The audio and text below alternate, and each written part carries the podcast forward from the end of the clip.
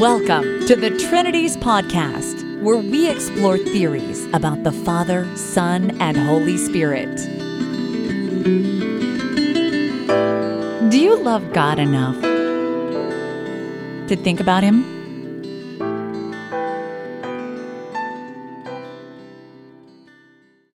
Episode 129 Ehrman and Bird on How Jesus Became God, Part 2. In this episode, I'll cover Dr. Bird's portion of the debate, his long opening statement, and then the shorter rebuttal by Dr. Ehrman. I'll also cover some of the audience Q&A, of course, skipping some of the less interesting questions and the less interesting answers. Again, my goal is to give you the good bits and also to give you a different perspective. I do think now then it's time to rumble. Are you ready to rumble? The first thing that Dr. Bird does is he spends a serious amount of time on the first four verses of Paul's letter to the Romans. Here it mentions the gospel of God, which it says, quote, He promised beforehand through his prophets in the Holy Scriptures the gospel concerning his Son, who was descended from David according to the flesh, and was declared to be the Son of God with power according to the Spirit of holiness by resurrection from the dead, Jesus Christ our Lord. And the sentence continues on for a couple more verses. In his book, How Jesus Became God, Dr. Ehrman gives a controversial reading of this. Like many scholars, he thinks that Paul is reproducing an earlier saying here. In Dr. Ehrman's view, that earlier saying reflected an adoptionistic Christology on which Jesus becomes the Son of God only at the point of resurrection or resurrection and exaltation. And Dr. Bird spends a lot of his opening statement time arguing that it doesn't need to be taken that way. And he quite correctly argues that even granting that Paul is reproducing some traditional earlier saying here, how on earth would we know that he added the phrase in power, as Dr. Ehrman suggests? In Dr. Ehrman's view, this shows a motion from an earlier adoptionistic Christology to a pre-existence Christology that Paul actually believes. And he wants to say this is a kind of smoking gun of that transition. Well, the text says what it says. It's consistent with what Dr. Ehrman says, but it's hard to see how it really supplies any positive support for his hypothesis. And if we're really arguing here about whether the New Testament teaches that Jesus has two natures or whether it assumes that he's a quote mere man, this text just isn't going to decide. It's not going to favor one side or the other. He then moves on to Dr. Ehrman's treatment of Mark chapter 1, when Jesus is baptized and a voice from heaven says, You are my beloved Son, in you I am well pleased. In Dr. Ehrman's view, this is to be read as adoptionistic. In other words, that Jesus becomes the Son at that moment when it's announced to him. Dr. Bird argues that if being called Son implies that Jesus is adopted, then he must have been adopted three times according to the Gospel of Mark. Now, as I expressed in the last episode, I think this adoptionism stuff is kind of a red herring. I think it's kind of a distraction from the real dispute. I don't see the New Testament authors as particularly concerned to nail down a specific point before which Jesus was not the Son of God. And I think they don't care about that because they thought that he was destined to be the Son of God. So, in one sense, when he first began to exist, he was the Son. In another sense, when he started his messianic ministry, he was then Son. In another sense, he wasn't Son until his resurrection. In another sense, maybe he's not the Son of God until he has come back in power to rule, to actually reign from David's throne. Dr. Ehrman has one good comeback in his rebuttal time to this. He correctly points out that the first time in the Gospel of Mark that there's a voice saying that Jesus is son, it's addressed to him. And so it might be taken as an act of adoption or acceptance or reward or all of those. The other times a voice from heaven calls Jesus son, it's describing him to somebody else. This is my son, listen to him. So if this is adoption, no, I don't think the other two have to be adoption. In that sense, point to Dr. Ehrman. But on the more important issue about whether this is teaching adoptionism, I say point to Dr. Bird. I don't think it need be taken that way. Mark's overall Christology creates a certain tension. On the one hand, Jesus is fully and authentically human. Jesus in the Gospel of Mark is a good monotheist. He proclaims the kingdom of God. He prays to God. He says no one is good but God alone. And yet, there are other passages and actions that make it look as if Jesus is somehow paradoxically, ambiguously to be identified with the Lord, with the Kurios. Now we're getting really down to the heart of the matter. He says there's a tension in the Gospel of Mark as he reads it. That's theologian speak for an apparent contradiction. On the one hand, he's saying the gospel portrays Jesus as someone other than God, hence, somebody who serves God and prays to God. On the other hand, in his view, it's presenting Jesus as God. So he's someone other than God, and he's not. Now, how can this be? On the face of it, that's an uncharitable look at the gospel according to Mark. We're just saying, hey, I think this guy contradicts himself. Is that the best we can do? Isn't there a coherent, isn't there a consistent message that Mark may have? I think so. I think Mark's point, which he's very explicit about throughout the whole book, is that Jesus is God's Messiah, his special agent, his anointed human servant who plays this very special role in the salvation of the world. But that's not Dr. Bird's view. In Dr. Bird's view, Mark is presenting the idea, or at least hinting at the idea, that Jesus existed before his human life and even before his conception. He cites a recent book by Dr. Simon Gathercole, who's also at this conference, and he heroically argues this thesis about the synoptics. And when I read the book myself, I admired the degree to which Dr. Gathercole tried to get blood from a stone. He tried to get some juice out of something that just couldn't possibly give you any juice. The big evidence that Dr. Gathercole cites that the authors of the synoptics believed in the pre existence of Jesus is that he repeatedly says, I have come to do this and that. And he says in other literature, angels say that, and you're meant to think that they have come from heaven or come from another realm. And so, mustn't Jesus have come from another realm? And so, mustn't he have existed before he was a human? So, that's a part of what Dr. Bird thinks. What I can say a little bit more confidently is that in the Gospel of Mark, Israel's Lord is split between God and Jesus. Whoa. Oh, and, and it's that way from the very beginning of the Gospel. Whoa. The opening of the Gospel has John preparing the way for the Lord, the coming Lord, and the one who comes is none other than Jesus. Now, this is what I call the fulfillment fallacy, and it works like this. There's some Old Testament passage that predicts that Yahweh will do thus and such. Then there's a New Testament passage where it says that Jesus did thus and such.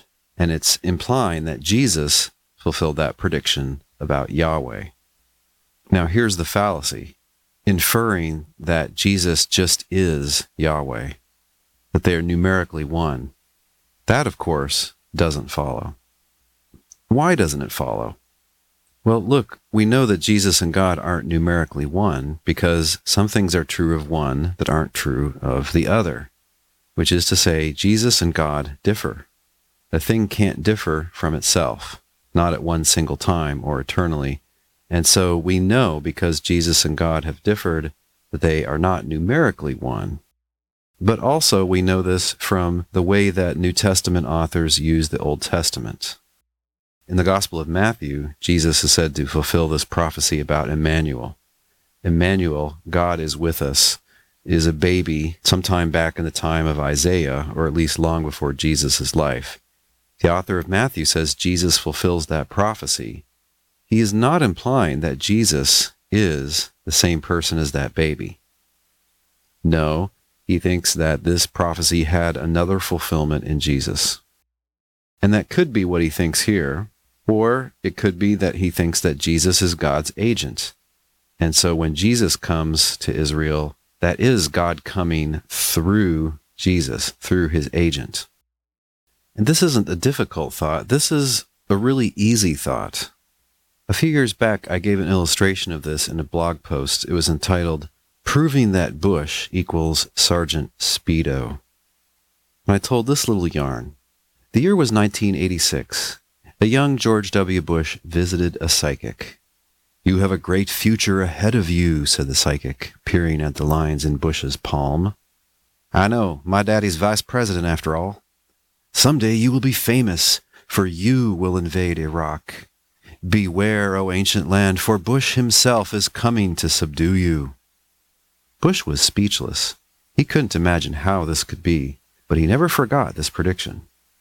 Later, after he became president, he told only his close friend and advisor Condi Rice.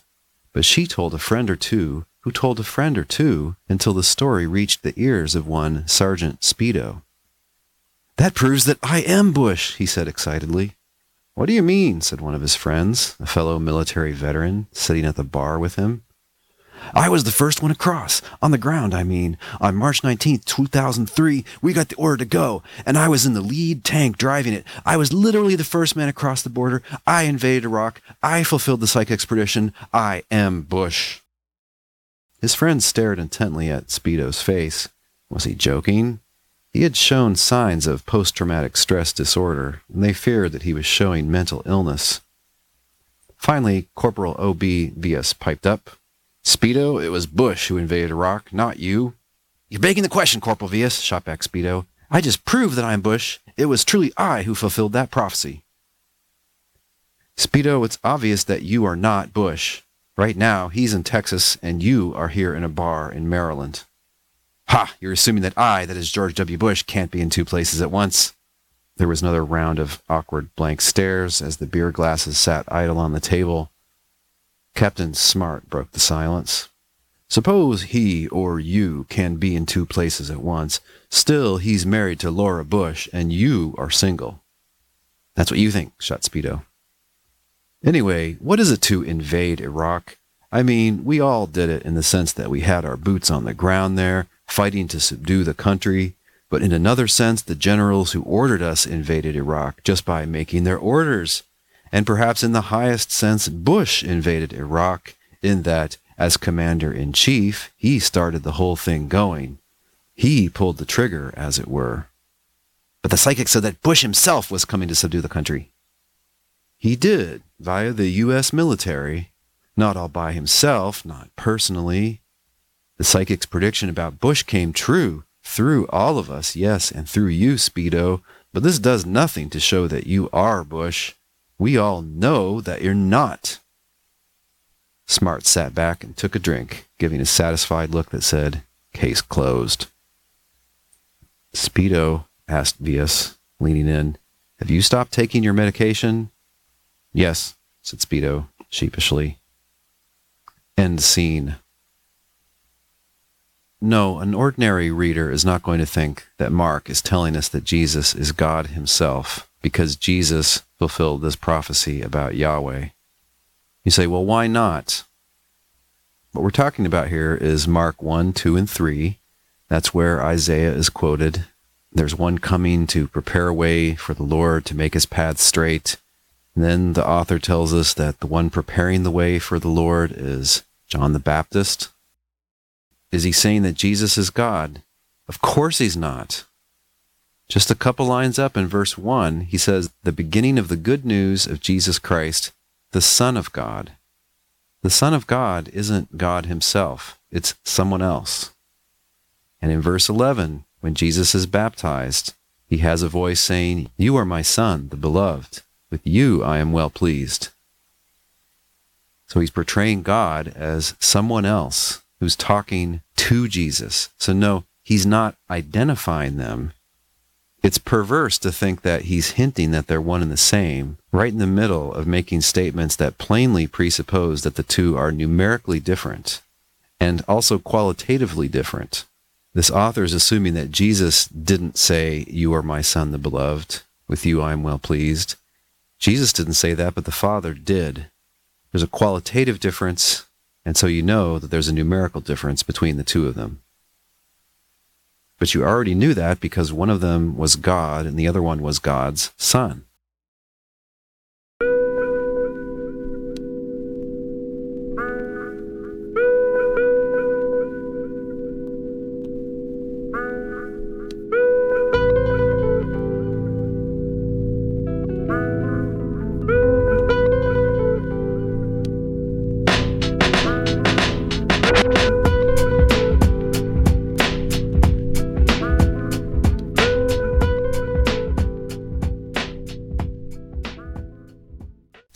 When Jesus debates with the scribes as to whether the Messiah is a son of David, Jesus quotes Psalm 110 at them to the effect that the Messiah will be more than a earthly son of David, one who has his throne established by Yahweh.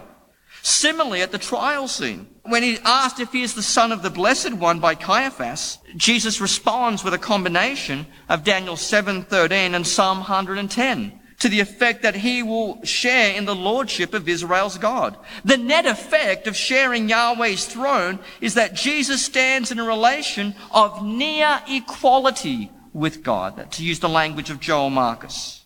The inference would seem to be Jesus is not just the son of David, but also the Son of God, understood as Yahweh's co-regent.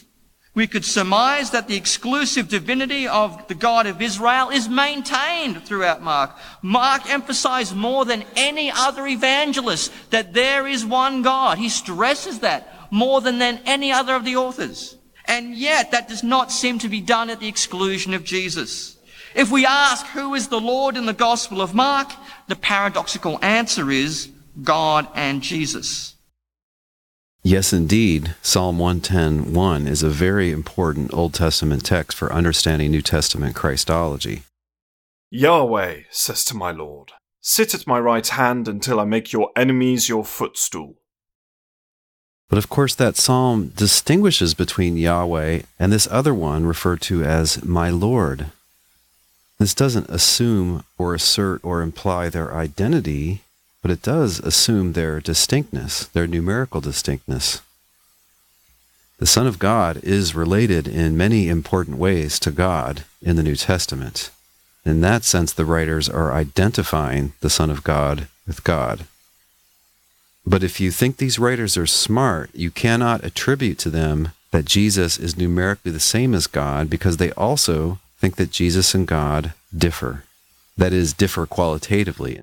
And things that differ qualitatively are not one and the same thing. This is just a principle of common sense. And Jesus referring to Daniel 7, also correct, also important, and that was viewed at the time as a messianic prophecy.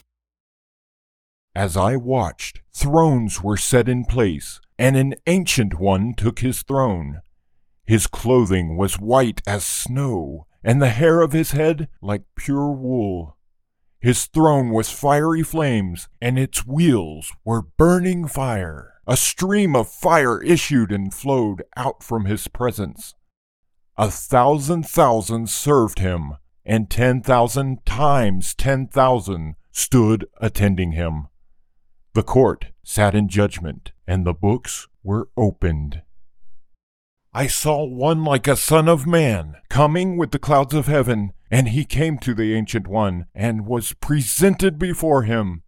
To him was given dominion and glory and kingship, that all peoples, nations, and languages should serve him.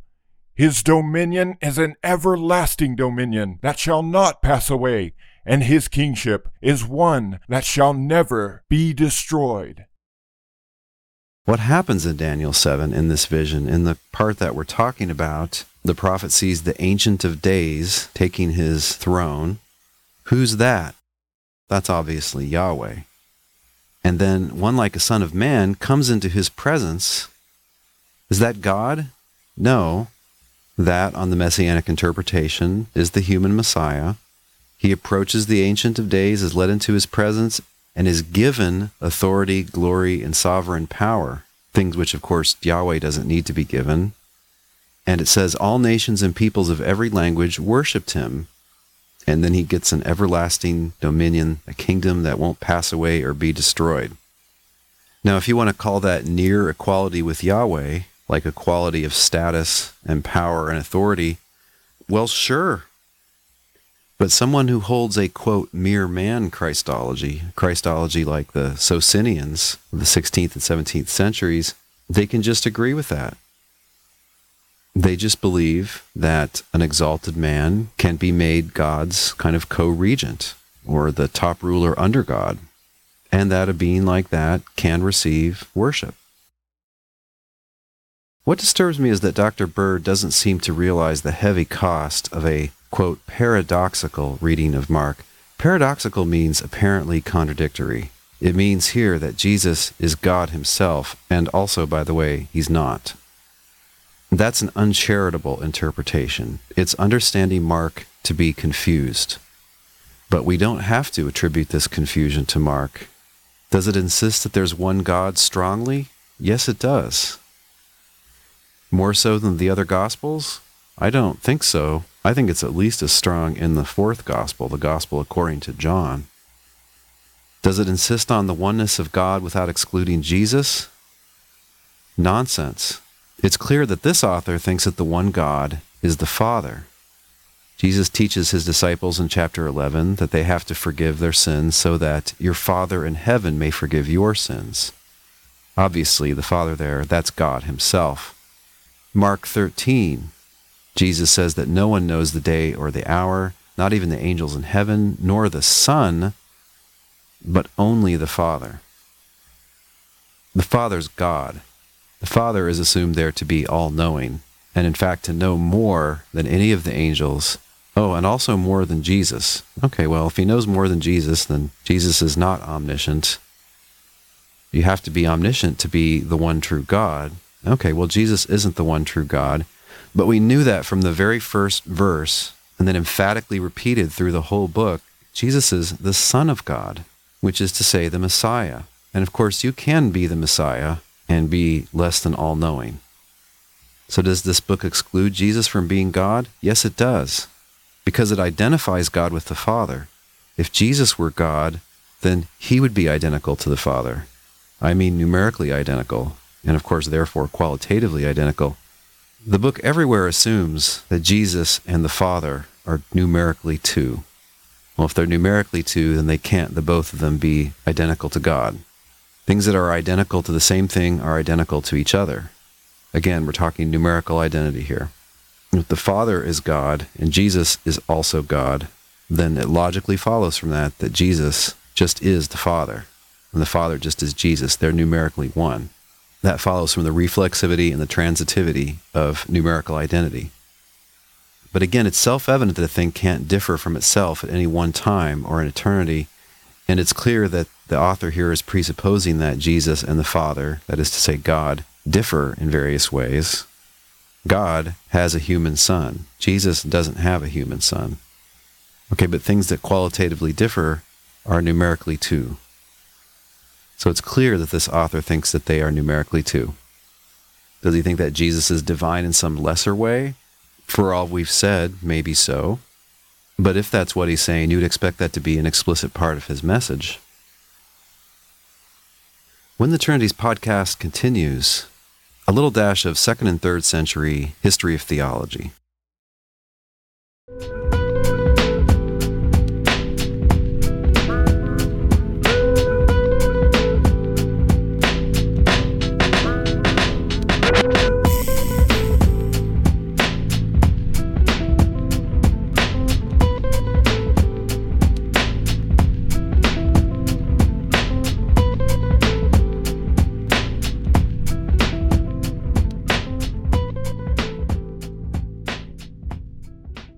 Next, in his statement, Dr. Bird discusses the second century Ebionites or Ebionites. This is a pretty obscure Jewish Christian group.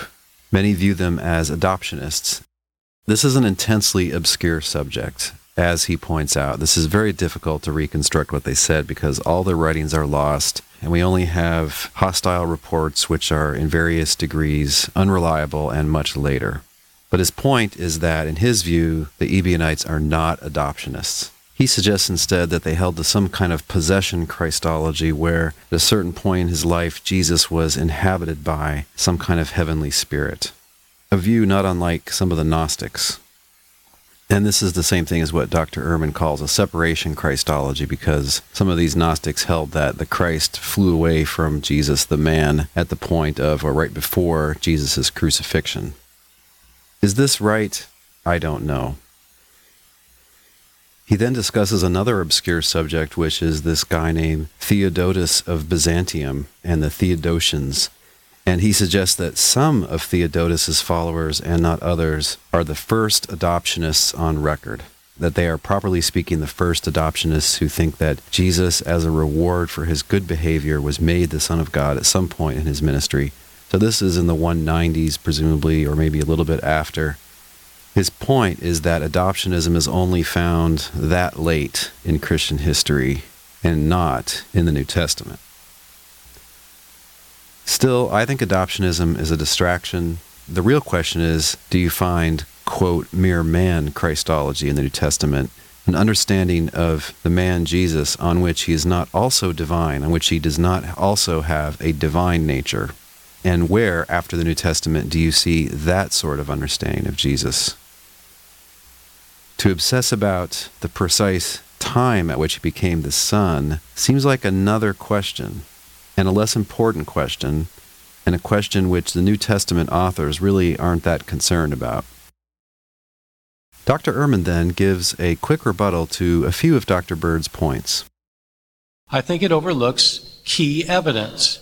He doesn't mention, for example, these early fragments that we have in the book of Acts, where Paul explicitly says in Acts chapter 13 that what God promised to the fathers, he's now provided to us their children by raising Jesus from the dead in fulfillment of the psalm, You are my son, today I have begotten you. Or he says in Acts chapter 236 that by raising Jesus from the dead, God has made him both Lord and Christ. I don't think Dr. Ehrman had much to say that was new about Romans chapter 1. At one point in his remarks that I didn't play for you, Dr. Bird said that in general, the Jews were allergic to deification, that they generally avoided the idea that a human being might be deified, at least in a sense where people ought to worship that deified human. Here's what Dr. Ehrman says in reply I would absolutely not say that Jews were allergic to deification. That simply isn't true. I have a 37 page chapter, example after example after example, of Jews calling beings other than God Almighty God. Moses is called God by Philo. Philo's not allergic to deification. Philo not only thought Moses was God, he thought the Logos, the Word of God, was God. He calls the Logos the second God. Two gods. This is a Jewish author. You have this view that, that uh, other beings can be gods in Scripture itself. Psalm 45. This is God speaking to the king of Israel, as Michael admits in, in his book. Your throne, O God, is forever and ever. That's God speaking to the king. Of course, Solomon was supposed to be the Son of God. 2 Samuel verses 7, verses 11 through 14. I will be a father to him, he will be a son to me. The kings of Israel were understood to be sons of God. Psalm 110. The Lord said to my Lord, Sit at my right hand until I make your enemies a footstool for your feet. Jews were not allergic at all to deification. There was an early Jewish heresy uh, that, in fact, uh, Michael mentioned, uh, that is studied by a, a, uh, an important American scholar, uh, scholar of Judaism, named Alan Segal, called the Two Powers in Heaven heresy. This is a heresy that was attacked by rabbis in early rabbinic literature. It was called Two Powers in Heaven because the understanding was somebody was sitting next to God on his throne there is another enthroned figure next to God who was understood in Jewish circles to be a divine being. Christians ended up saying that Jesus is that one sitting next to God. They weren't coming up with something that no Jew had ever heard of. As Alan Segal himself points out, this was a view that had been around for a long time that many rabbis were uncomfortable with, just as later Jews continued to be uncomfortable with the claim that Jesus was God at the end of the day, I'm not sure what Michael thinks about the question that we're talking about. The question is, how is it that Jesus came to be thought of as God? How did it happen? My view of this is the one that I laid out. I think that the early Christians did not think of Jesus as God during his lifetime. The evidence is pretty clear about that from the Gospels, the earliest Gospels, Matthew, Mark, and Luke. Nobody calls him God in Matthew, Mark, and Luke. They didn't think that. Well, they didn't think it then. When did they start to think it? At the resurrection. The resurrection is what made people start thinking that Jesus was God. And once they started thinking that Jesus was God, they started working out the implications of that. And as they thought more and more about it, their theology developed more and more until you get the, to the Council of Nicaea. So I don't know what Michael's alternative to that is. But uh, maybe at some point he'll be able to tell us. There's a little sting to that last remark in that Dr. Bird hasn't really explained in what sense he wants to grant that there is significant development in mainstream Christian understanding of Jesus. I think he wants to say that the development is just in terms of language, but he does want to say that even in the earliest gospel, the writer of that gospel thinks that Jesus is God. And also that he's. A couple of quick points about what Dr. Ehrman is doing there. One point is that, conveniently, he's leaving it pretty unclear what he means by deification. It might mean anything from thinking that a man is God himself, or just that he's immortal, or that he has a divine nature but is still less than God, or it might mean something fully Trinitarian. It's just unclear. So when you say the Jews were allergic to deification, what do you mean by that? Dr. Bird is certainly right that they were generally monolaters, ones who worshipped just one, that is Yahweh. And yet Dr. Ehrman is right that in pre-Christian Jewish literature, there were people who speculated about various humans being raised up to heaven or to a quasi divine status, but still under God. And note one other thing he's doing. He's falsely assuming that in biblical times, the only reason why you would address somebody as God or call them God or a God is because you thought that they had a divine nature, the kind of divinity that the one true God has. This is not so. The ancient usage is much more flexible. So just because you see some human being addressed as God or called God or a God, you shouldn't leap to the conclusion that they have a divine nature that they're divine in the way that the one true God is divine, or really that they're anything more than a very blessed human. And we also have to keep in mind that spirits like angels are referred to as Elohim in biblical Hebrew, as gods. God is one of the Elohim, but he's also unique among them, unique in being the one unoriginated source of all else, being the creator of the heavens and the earth and the person who is in charge of the flow of history. It is clear in his book that Dr. Ehrman recognizes that different things can be meant by referring to someone as God. But then at some crucial points, these distinctions seem to slip away and they're not brought onto the stage when I think they should be. The business about the two powers in heaven, well, that's a big subject. That needs a lot more discussion. Just how similar is that to the way you see Jesus treated in the New Testament. And why exactly is that significant? Well, we can't get into difficult questions like that today. When the Trinities podcast returns, a few bits of the Q&A session.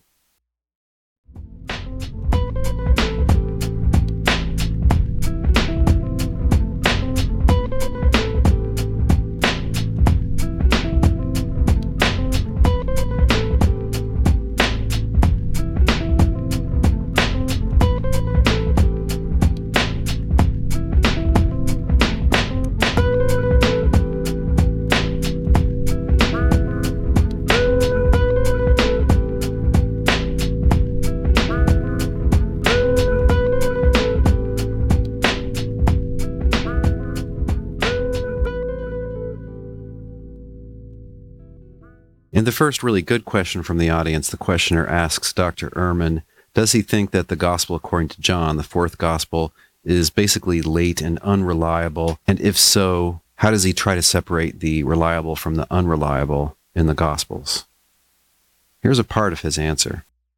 In the Gospel of John, Jesus repeatedly makes divine claims for himself, claims found only in the Gospel of John. Jesus says, Before Abraham was, I am claiming the name of God for himself. And the Jews know what he's saying because they take up stones to stone him to death.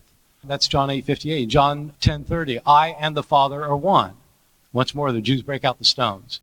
Jesus tells his disciples that if you have seen me, you have seen the Father. Jesus is claiming to be a divine being in the Gospel of John. There is no doubt about that. Oh, yes, there is. To me, those are three stunning misinterpretations of the gospel according to John. All of these passages have been addressed in various previous episodes of the Trinities podcast, and I can't recount all the interpretive arguments here.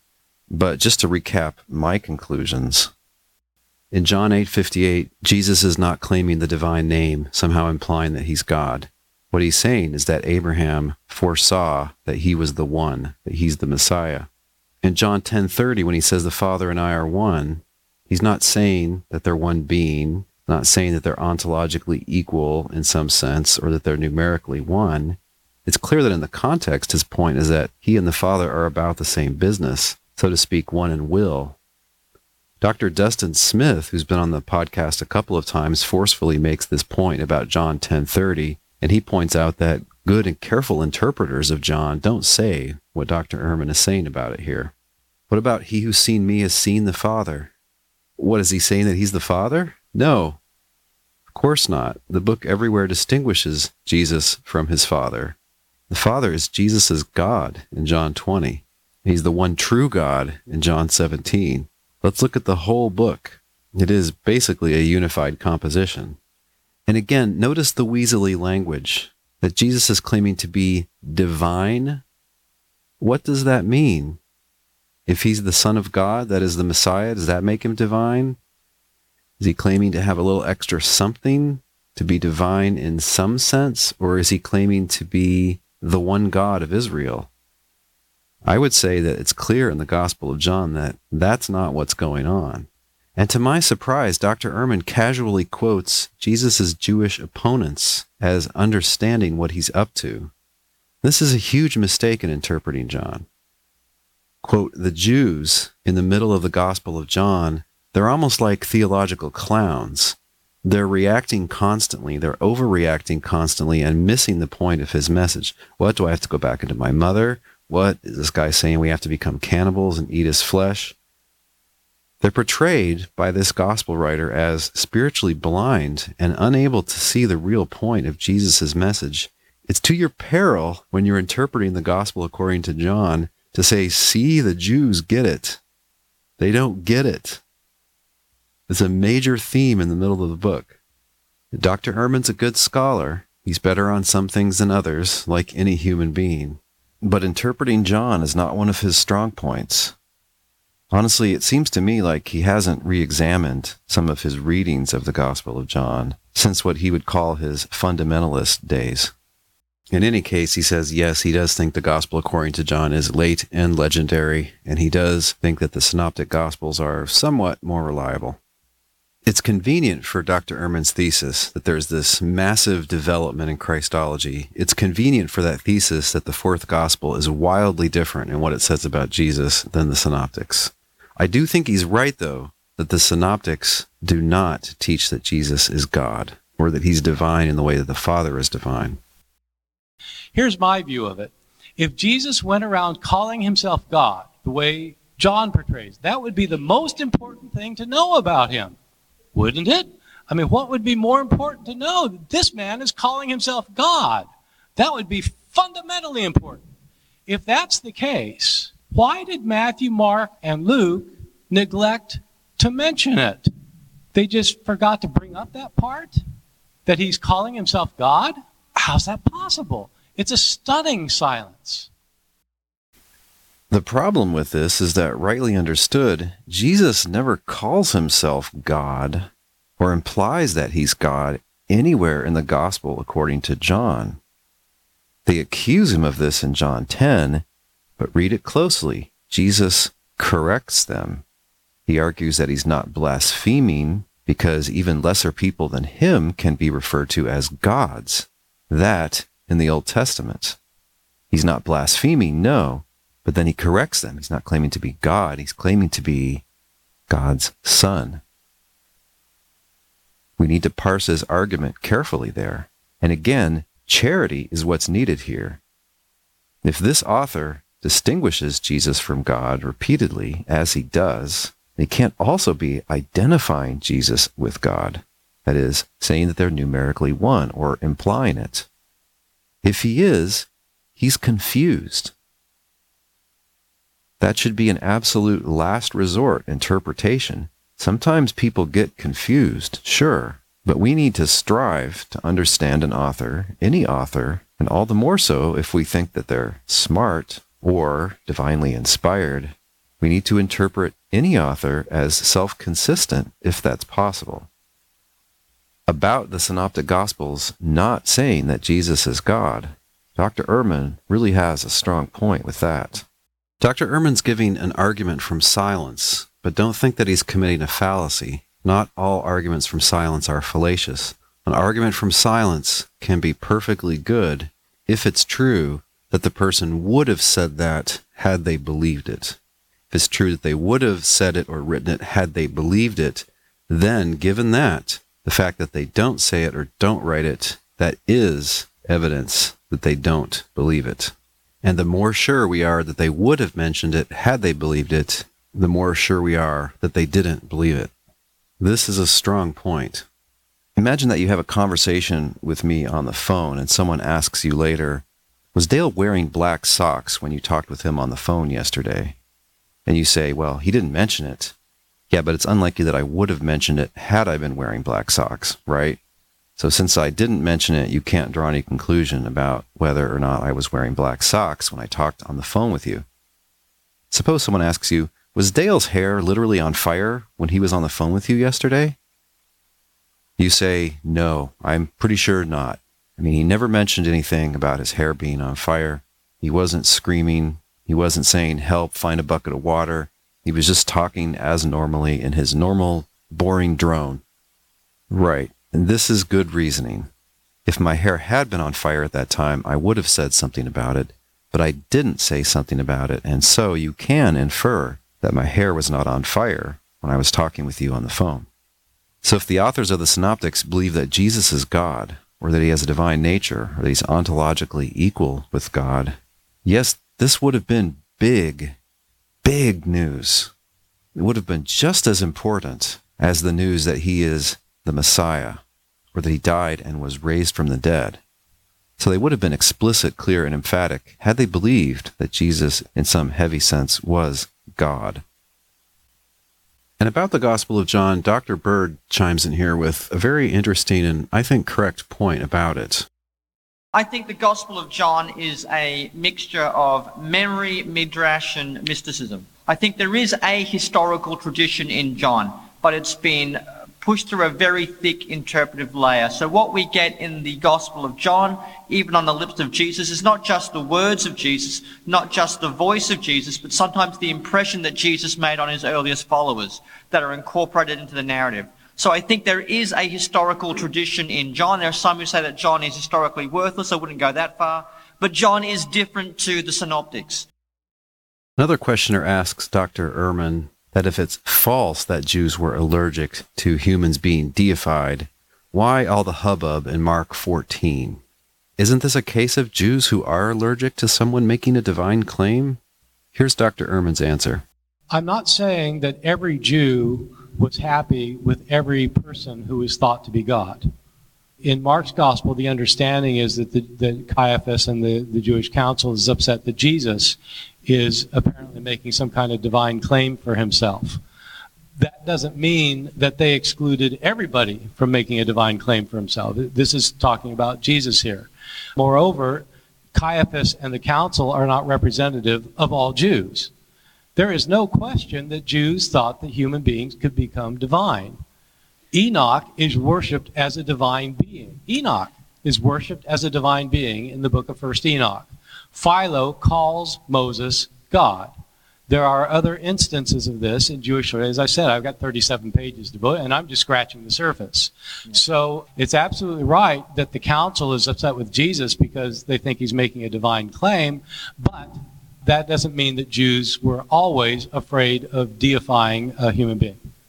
I'll just add on that quickly. Uh, yeah, there's no question that there was a, a belief that certain figures, like uh, Enoch, had been elevated to a certain status, had been assumed into heaven. The main issue, they didn't want that to transgress the orbit of Yahweh's authority or receive the worship, the, the, the monolatry, the worship that was exclusively meant to belong to the one God. Another questioner asks, what about Acts 13? If that's not supposed to communicate some kind of adoptionism, then how are we to read it? Here's what Dr. Bird says. In Acts 2, never mentions Jesus becoming a son. So it's not an adoptionist. If you're not made a son, you can't get adopted. Yes, it does have an exaltation. The man, Jesus, is elevated to this uh, great status. But that does not mean that's the only thing they believed. It doesn't mean that it, it's, uh, it cannot be married to pre-existence or something else. The other thing in Acts 2, if you read the wider context, yes, there's things like pre-existence going on. Uh, all sorts of things are, are, being said about Jesus. And in fact, the main emphasis is not the status reversal of Jesus, but rather it's the epistemology. It's that Israel needs to know that the man whom they crucified, God has made Lord and Messiah. In other words, the main point is God has reversed the verdict that the Judean leaders made about Jesus. Now, when you get to Acts 13, yes, you have this same issue of Jesus' change in status from human Messiah, who is a son of God, into this uh, divine status. But a full length citation of Psalm 2 does not an adoption make. Because you can find similar language in Justin Martyr and elsewhere where it's not used in adoptionist fashion. Yeah, I think the key is the wording in, in that Acts 13 passage. Paul says that the promises were fulfilled, God fulfilled the promises by raising him from the dead. You are my son. Today I have begotten you. So uh, it is the point in that speech where he becomes the son of God. Whether you, you know whether you want to call that adoptionism or not doesn't really matter to me. If you want to, if you want to call it like Michael an exaltation, that's fine. If a being is exalted, that means they're raised to a higher level. They can't be already at that high level prior to their exaltation. Otherwise, they're not being exalted. And so that's that is that's that's how I understand the earliest Christology is that Jesus was uh, put to a higher level. I'm not saying that that's a right Christology. I'm not saying it's a Christology people ought to believe. I'm saying that was the original understanding of the Christians that later developed into other Christological views. Another questioner again presses Dr. Ehrman, isn't Jesus making, quote, a divine claim? End quote. Isn't that why the Jews shout blasphemy in Mark 14? I think it's one of the more confusing passages in the Gospel of Mark because technically speaking, Jesus does not commit a blasphemy. The chief priest asks him, Are you the Messiah, the Son of the Blessed? And Jesus says, I am. Now, that's not a blasphemy. He's saying, Yes, I am the Messiah. There's no blasphemy claiming to be the Messiah. Messiah is just a, the future king of Israel. And so that's not a blasphemy. And then he says, You will see the Son of Man coming on the clouds of heaven. That's not a blasphemy. That's just, that's just referring to Daniel, that you're going to see what Daniel predicted in Daniel chapter 7, verses 13 and 14. But then they cry out, blasphemy. So, what's the blasphemy? There are a number of theories about this. One theory that I don't accept is that when Jesus says, I am, he's claiming the divine name for himself. I don't think so because the word I am simply means yes. Are you the Messiah? Yes. Uh, I am the Messiah. It's not claiming the divine name, it's just how you say yes. If that's not the blasphemy, what is the blasphemy? I think you have to understand that for Mark, Jesus is the Son of Man. Jesus is coming back in glory. Jesus has been exalted to the right hand of God, and he's coming back as the judge of the earth. It's not that some anonymous Son of Man is coming, Jesus is coming. So when Jesus says, You will see the Son of Man, Mark requires you to think Jesus is the Son of Man. The high priest knows that he thinks that, and so the high priest thinks he's claiming to be the Son of Man. And so he calls out blasphemy. So is it a divine claim? Well, yeah, kind of. I mean, it is. Yeah, kind of. But it's not like Jesus saying, I and the Father are one. Now, listening to this, one thing you can't see is that when Dr. Ehrman says that Jesus is making, quote, a divine claim in what he says to the high priest, Dr. Bird made a little victory face and sort of uh, had a little silent celebration, like, haha, finally we've got him to concede an important point. But what did he concede? What's this divine claim? Did he concede something that implies that he's God himself? No, that's not what Dr. Ehrman said. Did he concede something that clearly implies that he has a divine nature, as later Catholic tradition says? Well, no. I mean, why couldn't you be the Son of Man seated at the right hand of power and not have a divine nature? Why couldn't you come with the clouds of heaven and not have a divine nature? I don't know. Was he making a divine claim in a way that doesn't require having a divine nature? Well, maybe. I mean, he was saying that he was going to be enthroned and so raised to heaven and made immortal and maybe increased in power and knowledge, maybe even goodness. Yeah, but that's the kind of divinity that born again Christians will eventually receive. So saying that is consistent with the view that Jesus is, quote, a mere man. So I wonder then if the celebration was premature.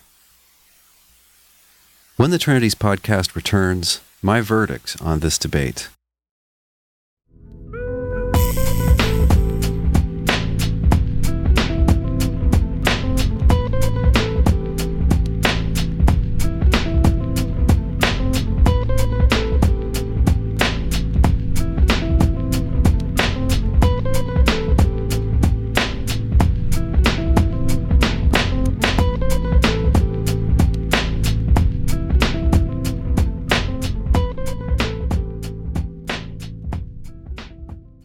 On the whole, who won? Well, Dr. Ehrman was at the top of his game. He doesn't always give a convincing exegesis of passages. He is, I think, pretty clear about what the synoptic gospels are and aren't saying about Jesus. I don't think he made his point about Romans 1. He did correctly point out that you don't obviously need a two natures Christology to make sense of what they say in the book of Acts. Dr. Bird got in some blows, but I don't think he did as well. I don't think he got creamed. It's not his performance or his argumentative skills really that are deficient, it's the position. What he does in chapter 3 of the response book to Ehrman, How God Became Jesus, this is the book that was released on the same day as Dr. Ehrman's How Jesus Became God. In his chapter, Dr. Bird repeats what to me is currently fashionable and terminally unclear language. Language which is taken from a couple of big shot scholars in the evangelical world, namely N.T. Wright and Richard Bauckham. So he takes Wright's language. Even though Jesus didn't say, hey guys, I'm God, he, quote, knew himself to be God. Quote, I mean that he was conscious that in him, the God of Israel was finally returning to Zion, that is, to Jerusalem. End quote in him. Well, that just sounds like God is working through Jesus. Sometimes N.T. Wright will say, as him, which seems to assume that Jesus is God himself. Which is it? To say that Jesus is someone else and also that he's God himself, it's a complete faceplant as a way to consistently interpret any one book in the New Testament or to interpret the message of several books together. If that's what those books are saying, it's one against the other, apparently. Or maybe, in Dr. Bird's view, it's one author against himself in the space of a couple sentences, like in Mark chapter 1. That won't fly. That's not how you interpret a source that you take seriously. It is obviously false that anyone is and isn't God in the same sense. If you say, well, no, I don't mean it in the same sense, Okay, well, please then say what are the two different senses in which someone may be God. Until you've made that distinction, you have not yet put an interpretation on the table. That is not a coherent interpretation. Riffing on this theme from N.T. Wright in his chapter in the book, Dr. Bird says, quote, The lines between divine author and divine agent were becoming blurred, end quote.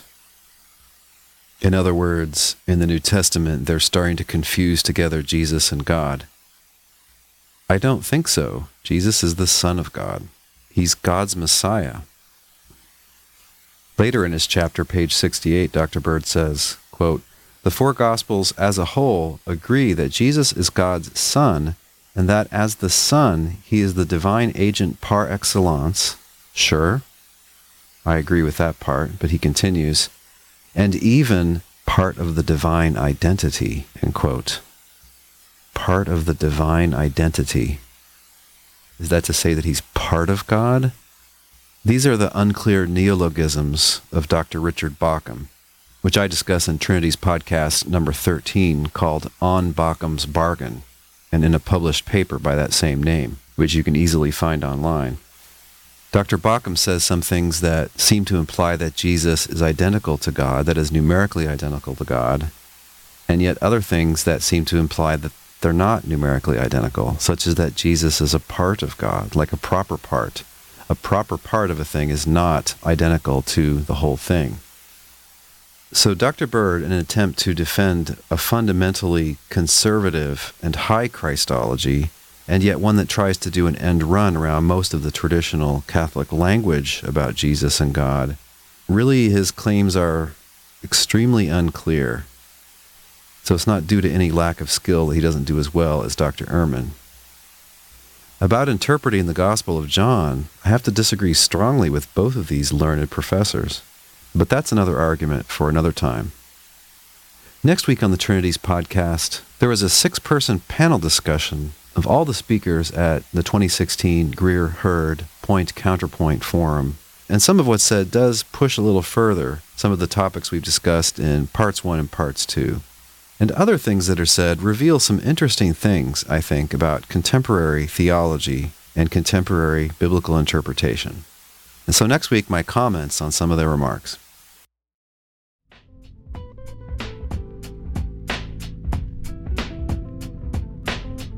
This week's thinking music has been Unknown Things by Robero. We got a four star review and a five star review in the US iTunes store recently. The four star review is called I'm Not Good at Titles. It's by Ben the Bible Major.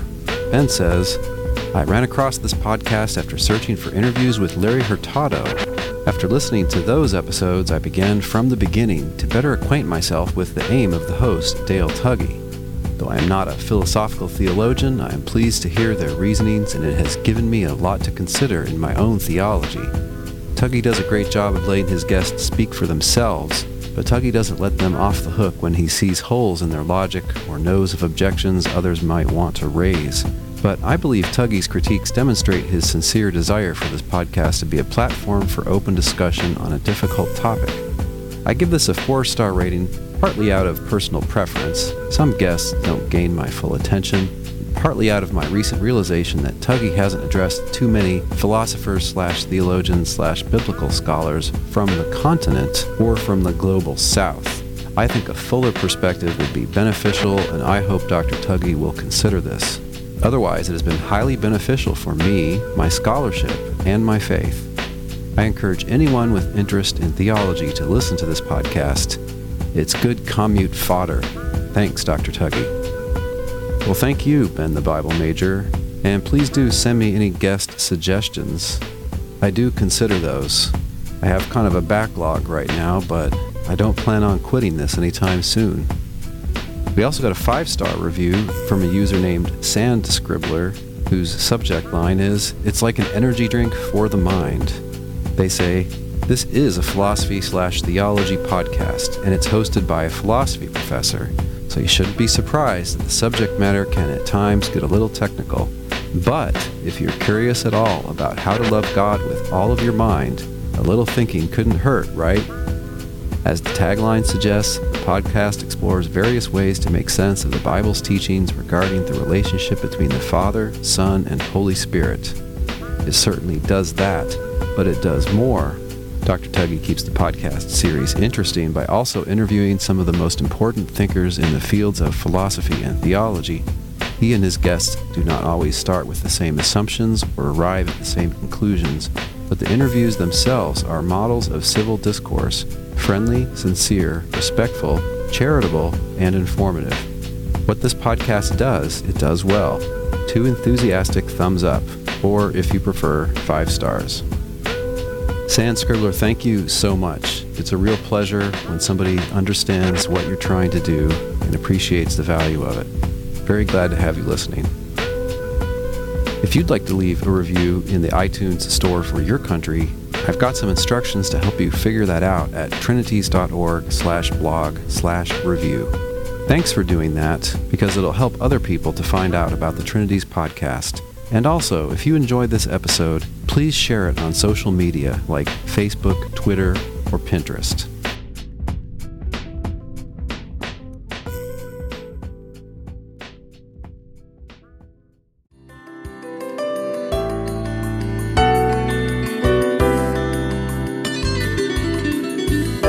Thanks for listening. We'll see you online at trinities.org.